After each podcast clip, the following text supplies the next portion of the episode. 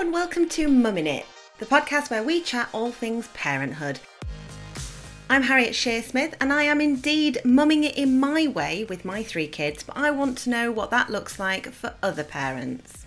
If you like the podcast, don't forget to check out my book, also called Mummin It, available in all good bookshops and online. Hi everyone, welcome back to my podcast. Today's guest is somebody that I have been following for absolutely forever on social media and following her journey, which I wanted to chat to her about today. And it is Hayley from Sparkles and Stretch Marks. Now, Hayley is a parent to a transgender child called Noah and also a massive body positivity advocate. Like you are someone who makes me feel good about my body and makes me feel accepting about who I am. And you're kind of someone who inspired me to get involved in body confidence and sharing that self love. So, yeah, welcome. Hello, thank you for having me. That's really nice. Thank you. I didn't know that. you are, definitely. I wanted to chat to you, obviously, about both of those topics, but let's kickstart with Noah and your journey together. Noah is a transgender child. I, have been following you before Noah. Would you say made it's not made the transition, but said that they wanted to transition? And Noah is Noah is six and a half now. She was three when she first kind of vocalized that she wasn't the gender that she was assigned at birth.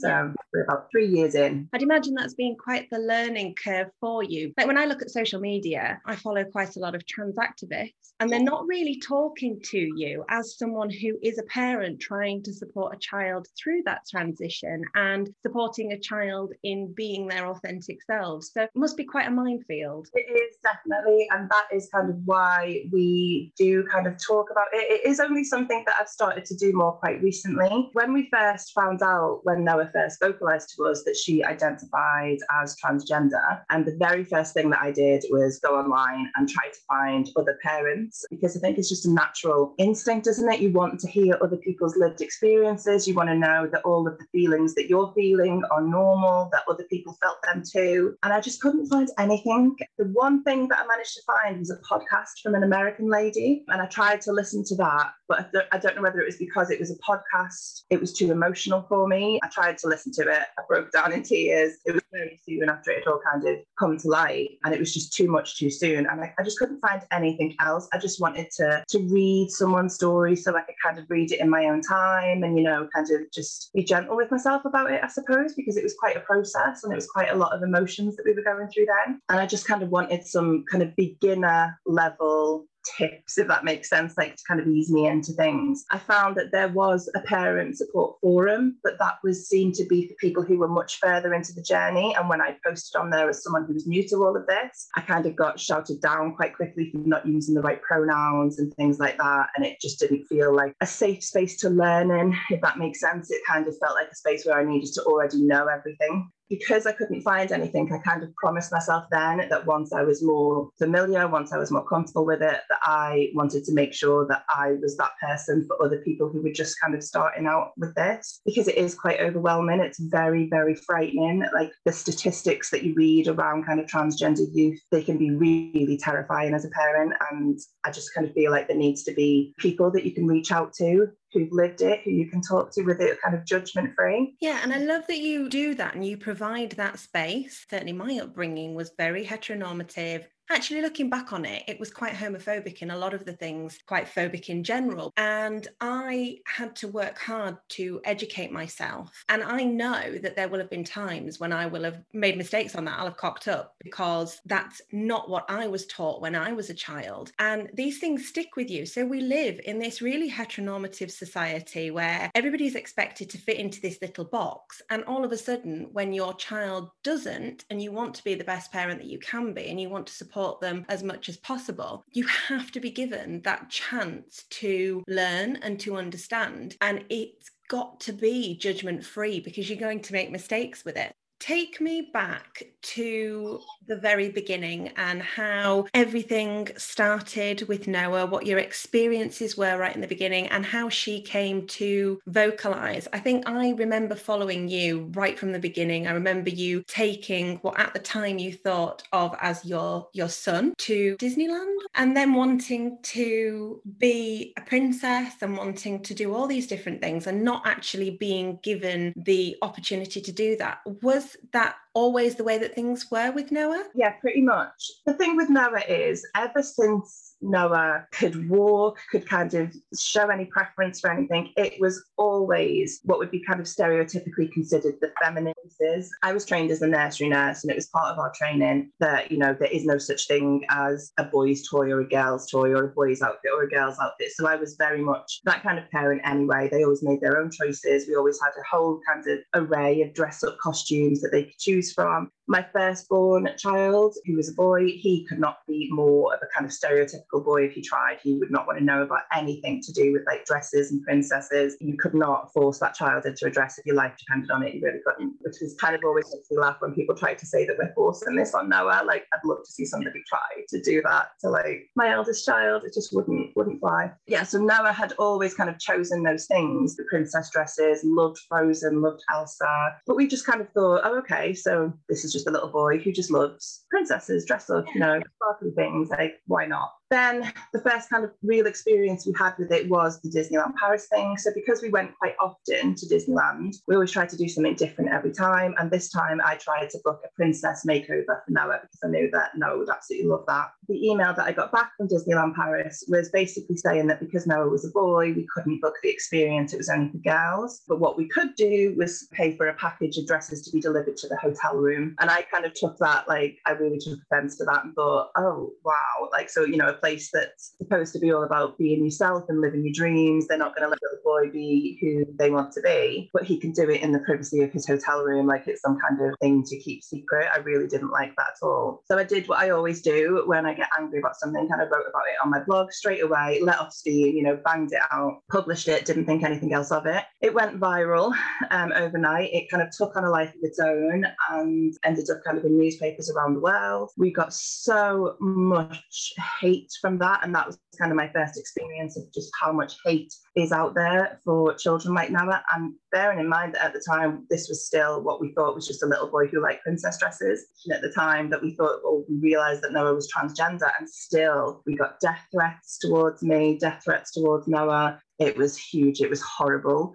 And I think it was a few months after that that Noah started to vocalize that actually she identified as a girl. And that was very fresh in my mind, kind of the memory of all of that. I think that kind of made it a lot harder because I already I was already going into it knowing kind of the level of hate that exists out there towards you know children who are outside of that norm kind of you know the normal kind of box in any way. And i just couldn't imagine what it was going to be like now that noah was actually identifying as transgender. I had not known anybody in my life who identified as transgender child or adult. I had no experience of it at all. I was obviously brought up in a very heteronormative kind of family um, childhood the same as you i would say almost kind of bordering on homophobic really. And that's not to say that it's been done deliberately by your parents. I think it's just when I was growing up 30 years ago, that was quite normal. And now I look back on things and think, God, no, I would not do that with my children and I would not behave that way. But at the time, so many of us had that upbringing that really needs challenging now and that we've had to relearn. Oh, it's really important to relearn it, but it's still a process. Absolutely. Yeah, it really is. Yeah, I remember just kind of feeling very overwhelmed, not only at kind of our feelings about it, but worrying about what the family gonna have to say about it. I kind of knew that older family members were not going to have even heard of this being a thing. I was gonna have to not only kind of learn about it myself, but educate all of them as well. And it just felt so big and so overwhelming. And at the centre of it all, there's a little girl who just wants to be herself. That's a massive thing because the instinct as a parent is to protect your children and to create the happiest, easiest life for them. And that's going to be really difficult when you're faced with what you already know is a vast amount of hate out there. And we talk about how we've become a much more progressive society. But when we see this kind of thing put into the public domain, it mm. actually tells a very different story, as you found out. It does, yeah. I kind of have two thought processes on that though. Like, I know that it is definitely true that obviously we've experienced it. I know other, you know, I follow a lot of trans activists myself, become friends with quite a few. I know the kind of things that they are exposed to, and it is terrifying and it is awful. And the hate is very much out there.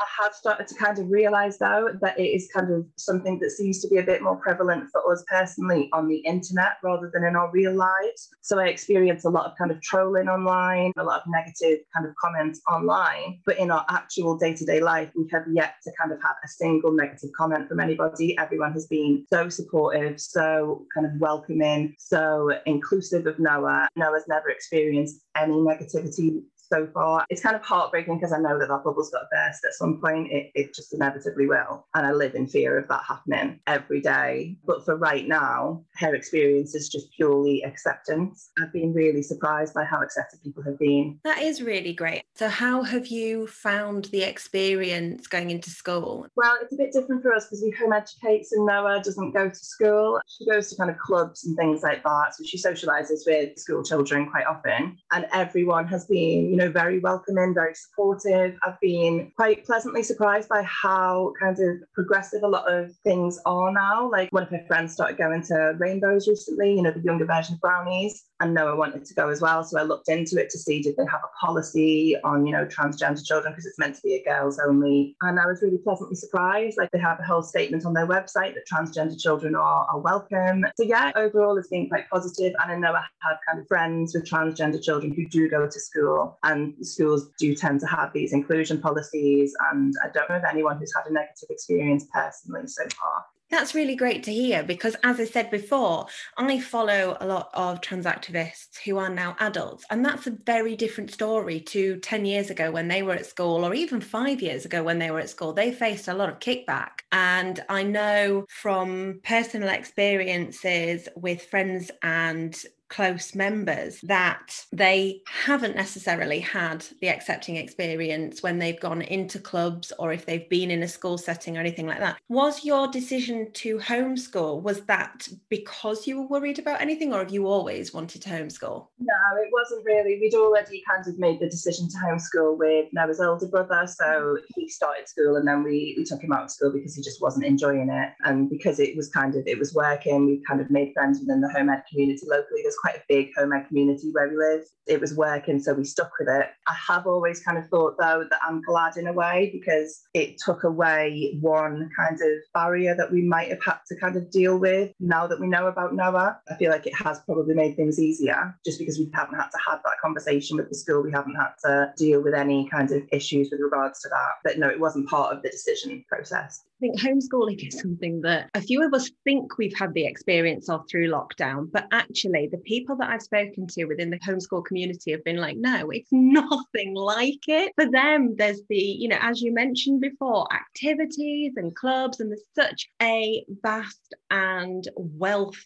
of people and diversity and wonderful experiences that your kids can have. We considered homeschooling after the first lockdown, and I say we very loosely, I mean me. Uh, Toby was very very against it. Adam, my husband, was like, absolutely not.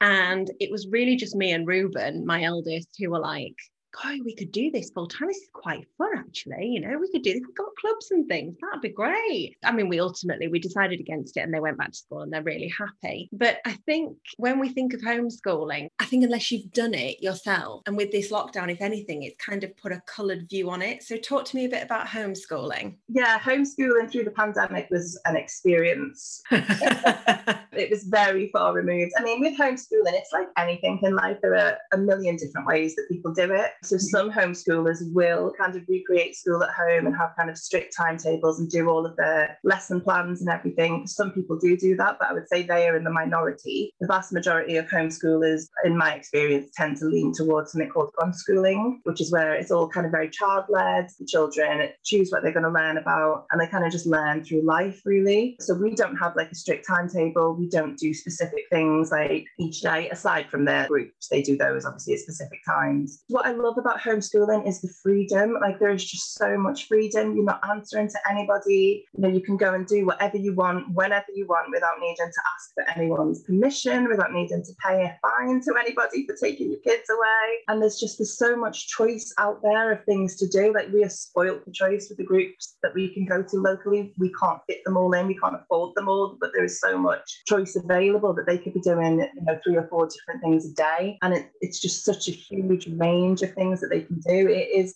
it's a really brilliant experience. I think it's great bonding for the parents and kids as well. But yeah, there's a big misconception that homeschoolers through the pandemic didn't really have any upheaval because it was what we were already doing. And actually, nothing could really be further from the truth because all of the groups closed. Everything that is usually how our kids learn, museums, you know, holidays, all the rest of it, like all of that was gone. And all of a sudden, we're all just stuck in the house, like all day, every day. That is not at all what our lives would usually look like. Whereas children kind of have gone back to school and got that normality back we're kind of still not anywhere close to where we were. Um, it has been really quite tricky, especially kind of from a social perspective. Do you think that that will have affected your kids with their education and that kind of thing? Or have you managed to, as a homeschooling community, find a way to kind of adapt to it in the way that traditional schooling adapted because in that first lockdown, I got myself on Twinkl, which honestly, Twinkl's a godsend. And you guys kept that quiet. Like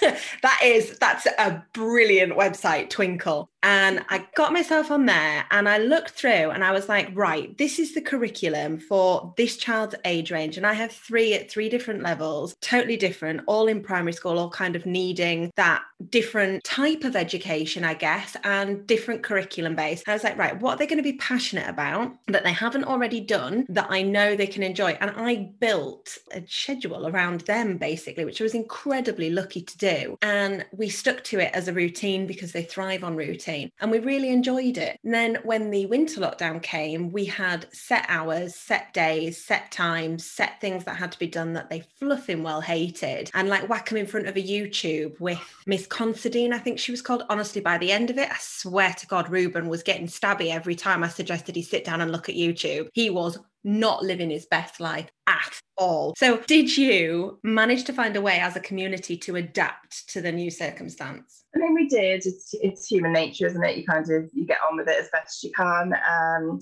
you know, a lot of the groups that we go to started doing kind of online sessions. The science club and things like that would send out things in the post, and we kind of find a way to make it work online. Obviously, it wasn't the same, but nothing really was, was it? When we were in the lockdown and everything. I wouldn't say that their education suffered at all. If anything, it actually got quite a bit easier in one way for homeschoolers because all of a sudden, all of the kids were at home. Everyone was kind of doing all these provisions, weren't they? You had like PE with Joe and everything, and dance classes with Oti Mabuse and all of that that the kids loved. So there was so much stuff and BBC Bitesize were doing their kind of daily things. There was so much help all of a sudden that it actually made my life a lot easier. I didn't have to do the same planning and resource finding that we would usually do. So in that way, it was fine. It is really the social aspect, which is funny because it's something that people always throw at homeschoolers, like, oh, but what about socialization? Which usually in normal times, I would say that my kids socialize much more than I did as a school going child. They mix with much more, you know, a more diverse diverse range of people. They see more people throughout their week um, at all of the different things they go to. But now, all of these groups having to keep the kids in family bubbles still, you know, that's kind of all, there's been a stop put to all of that. So that is still harder. And I do think that they are missing out in that way. Home schoolers have been largely forgotten about by the government, which doesn't surprise me. But does it surprise anybody? Let's be honest.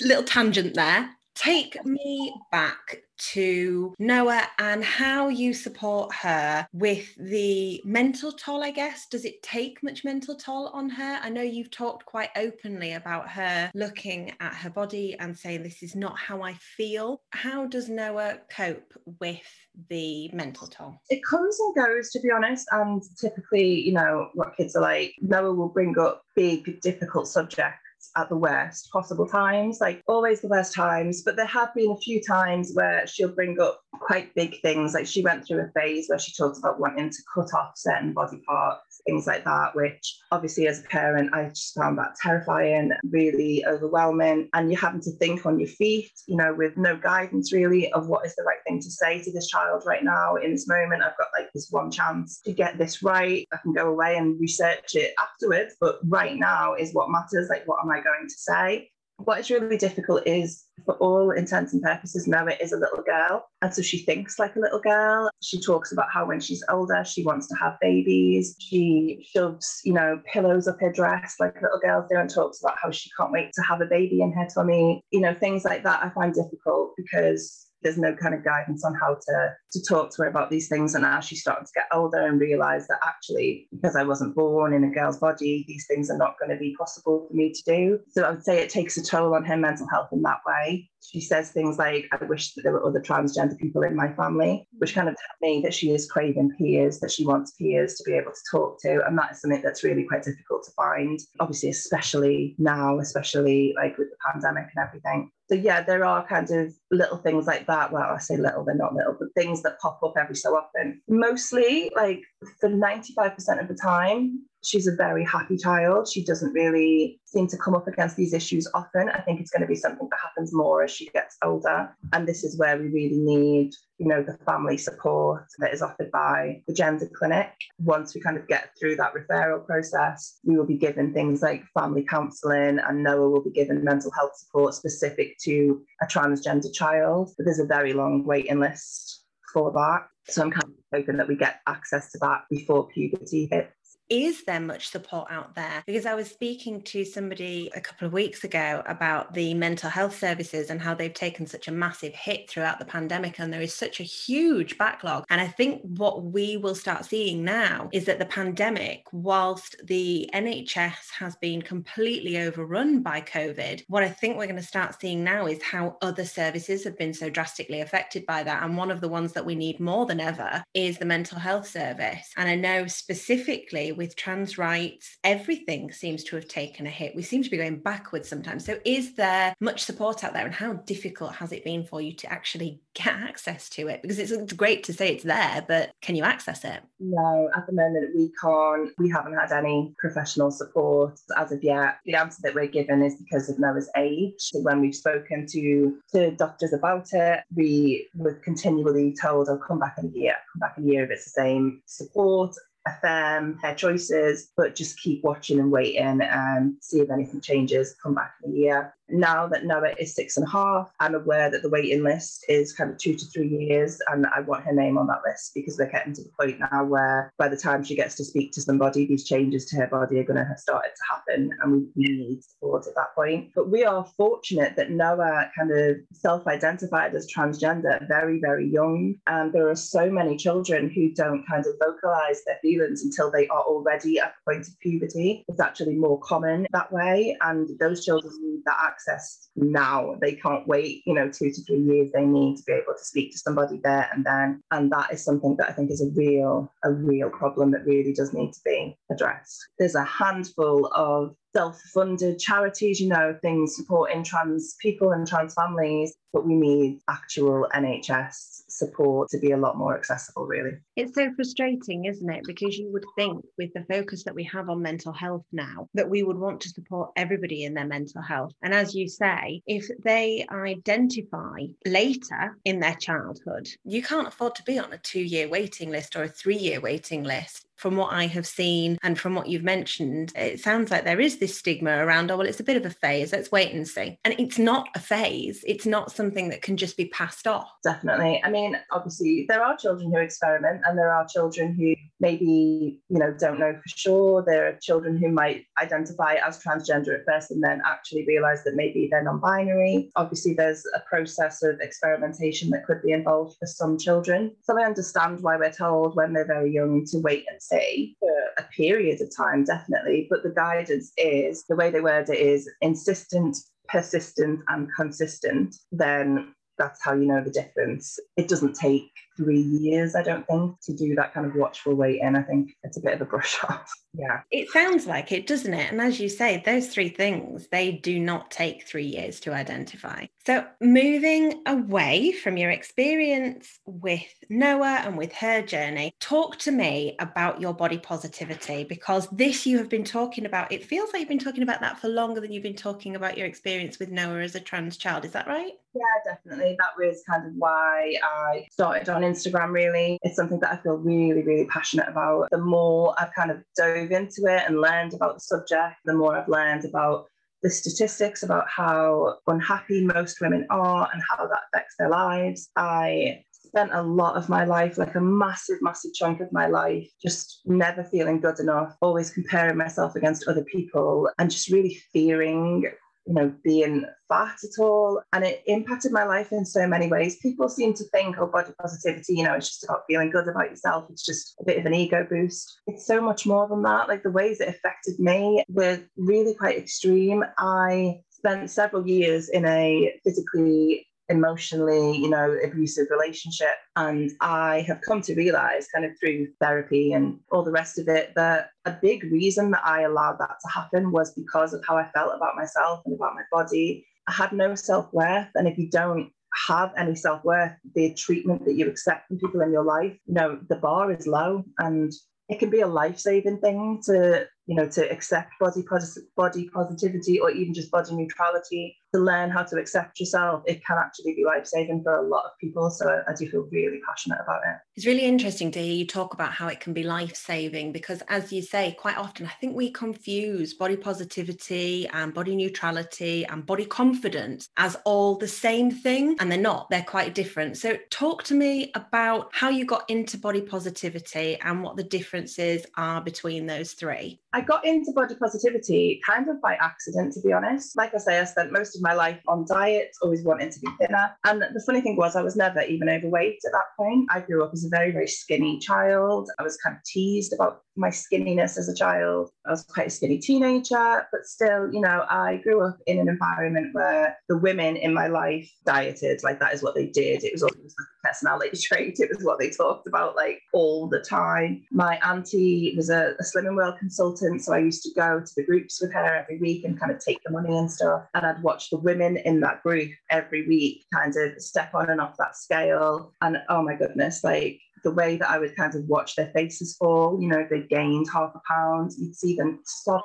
It, it taught me so much. It taught me everything about how, you know, the most important thing as a woman was to be just as small as you possibly could and to take up as little space in the world as you possibly could. And that was where your value was, was in how small you could be. So I kind of grew up, you know, at that age. I was I was a kid watching this, and I just wanted to be like these grown up ladies. That's all I wanted to do. So I kind of went on and off all these diets all throughout my teens and my twenties, still being very slim at the time but it was just a way of life. It was just what I did. Never felt good enough, never felt confident. I weighed under nine stone and I'm five foot eight. So I was very, very thin and still feeling like, oh no, I can't show my arms, can't show my tummy, can't show anything because it's not good enough, it's not right. Kind of lived like that all throughout my life. And then I developed autoimmune thyroid disease, was put on steroid medication, and I gained five stone in the space of a year. And so my self worth after that just absolutely plummeted. Like I say, I ended up in the abusive relationship. Then after that, I kind of started to work on myself. And I just happened to stumble across on Instagram Body Posi Panda, who is a, a, body positivity activist. And I read some of her posts and they just really spoke to me. And through her account, I was introduced to other body positivity activists online. I started to read their books. And the more that I kind of read about it, I remember just being mind blown, thinking it has never occurred to me that you can be just in your body, whether that be fat, chubby, thin, whatever, and you can just accept the way it is that you don't need to always be trying to change it and improve it and make it different. Like you can just actually be happy as you are. These women who identify themselves as fat women, to see them on Instagram just living their best lives, going on holidays, getting married, having children, looking beautiful, looking so confident and so happy, that just opens up this whole new world to me that I hadn't realized was even an option. Do you know what I mean? Like, yeah. Back and in love, like fat and beautiful. I just never known those things to go together in a sentence. Like so that's how I kind of found body positivity and fully credit it with saving my life because at that time I'd just had my third baby and I'd been put under the care of the, the perinatal mental health team. I was struggling with kind of suicidal thoughts. It was a really dark time, and that I really do feel like that kind of gave me something. It lifted me out of that and gave me something else to kind of focus on. So, yeah, body positivity is a huge thing for me body positivity, so talking about the differences between them, body positivity is actually a political movement. It's been around since of the 60s. It started off as the fat acceptance movement. So yeah, it's a political thing and there's so much to it. There really is. You could talk for hours about body positivity. Then you've got body neutrality, which is kind of something that's a little bit more about kind of the way you feel about yourself, I would say, rather than fighting for the rights of fat people in general. Body neutrality is more about kind of trying to just feel neutral towards your own body if maybe you can't get to a point of being positive about it yet or loving it yet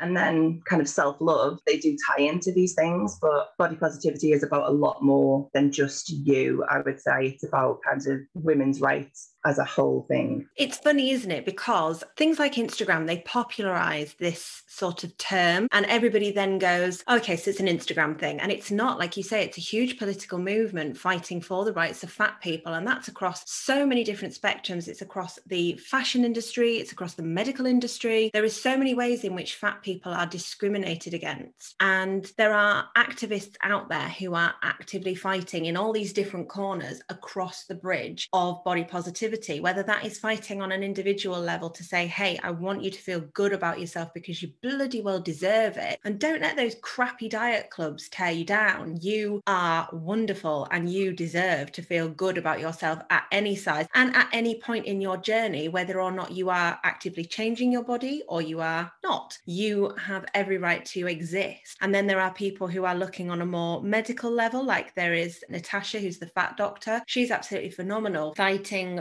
for the rights of fat people within the medical field. And as you say, there's Megan as well, who's Body Posi Panda, who I started following quite early on when I became interested in body positivity, because the same as you, I've always felt like I just needed to be thinner. And a lot of it did come from my upbringing. I didn't have the experience that you had with someone close to me running a slimming club or anything like that. But my mum was always on and off the scales, and all of her friends were always on and off the scales. And I don't think that we really realize the impact that that has on the younger generation and the fact that they sit and watch us talking about how oh, I'm fat and I need to lose weight while simultaneously saying to our friends, You're not fat. No, ooh, no, you're not. Don't worry about that. Or saying negative things about people who have gained weight or that kind of thing. It's so common and it really needs to stop. Yeah, absolutely. It is incredibly common. I've been doing some research lately because I've give talks to some local kind of charities for new moms about body image and stuff. So I was doing some research for that and I found a statistic that was really quite shocking to me anyway, which was that I think it was 84% of children's movies that were released since 2014 all contain negative weight stigma. That's almost all of them, isn't it? Like that is such a huge like percentage. And it kind of really drove it home to me that, you know, we can all be doing all this work on a personal level to try to make sure that our kids don't hear us talking about fat in a negative way. They don't hear us talking about weight negatively. And we can try to neutralize all of that at home. But they are exposed to it regardless, you know, in the media, in the things that they're watching. And, you know, you've even got kind of schools weighing them and all the rest of it. Like it's just, it's huge. It's such a huge problem. And yeah, I just think that the work of body positivity activists is so important and it is about so much more than just let's feel good about ourselves in bikinis. That's great. And we should all feel good about ourselves in bikinis. But it's about, it's just about so much more than that. The mental health knock on effect of it all. It's such a an important thing that we all need to be embracing, regardless of whether we are fat or thin or anything else. I think it's something that everybody gets involved in. Absolutely. So, if you were to give somebody who's starting to try and actively feel more positive about their body, whether they want to be involved within the political aspect or not, but someone who is really struggling and who is in the position that you were in when you were at your lowest, what advice would you give them? So, I would say the most important thing for me was changing what I kind of expose myself to on a daily basis. Most of us use social media every day, and the things that you see on there are going to kind of inform the opinions that you have about the world and about yourself. So, if you are continually seeing people who all look one way, who all fit one kind of mold, you know, you're seeing a lot of white, skinny, toned, stereotypically beautiful yeah. women on your Instagram, then my biggest tip would be to change that immediately. If there's anyone that makes you feel any kind of negativity about yourself or comparison in any way, unfollow them, or if you can't unfollow them, mute them and fill up your feed with a more diverse range of people. So when I scroll through my Instagram feed now, I'm seeing such a wide range of kind of sizes, colors, abilities, you know, such a huge, and that is, it's reflective of the actual world that we live in. Yeah. Instagram is not the real world. And often it doesn't look like the real world. So we need to start to make it look that way. And once we start to see the true diversity of society and how beautiful that actually can be, and you see in all these different people, you know, living their best lives, like no matter what their size, no matter what they look like, it really can change your whole kind of perception of what is a good body. You know, do I need to be trying to reach these weight loss goals, dress size goals? When look at these people and look how look how happy they are. Like I find that really, really helpful. So that would be the first thing I would say to do. The second thing I would say would be to I suppose it's kind of exposure therapy. What I did was I used to get weighed every single morning, like it was just part of my morning routine to get weighed. And if I'd gained a pound, you know, it would ruin my whole day before it even started. So I threw the scales away. And instead, what I started to do was to look in the mirror every day in my underwear and just look at my body. And I would challenge myself to pick out one thing that I liked. And it was really hard at first because when you've lived your whole life kind of hating yourself, that can be really impossible to do. So I would pick things like I love that, you know, my legs will let me go on a walk with my kids. I love that my arms will let me give my kids a cuddle, like little simple things like that. And then over time, the more I did that, the easier it became, and the more I started to be able to pick out little things that I did like. And I think that was huge. It was it was a huge part of it. Um, so I would say to definitely give that a try as well, and just just kind of expose yourself to different bodies and what they look like. Look at kind of fat art. Like there's an artist on Instagram called, I it's and she is amazing. Her artwork is beautiful. Just to kind of look at how beautiful bodies can be with their kind of, you know, the curves, the rolls. Just expose yourself to that and kind of break the message that we've all been fed for all these years that beauty only looks one way because it really doesn't. No, it really doesn't. Edith has a book called Bodies Are Cool that I saw. It was on Instagram. It was recommended by Kathy from that single mum. And it's all about how different bodies are. And on every single page, there is a multitude of different skin tones, different abilities, different sizes, different everything really everything that you can think of is in that book and edith loves going through it and spotting different people and saying oh that person does that or that i like that one she's got pigtails and it's such a wide and diverse range and we need to do that as adults because i think we get into our own lane especially as adults where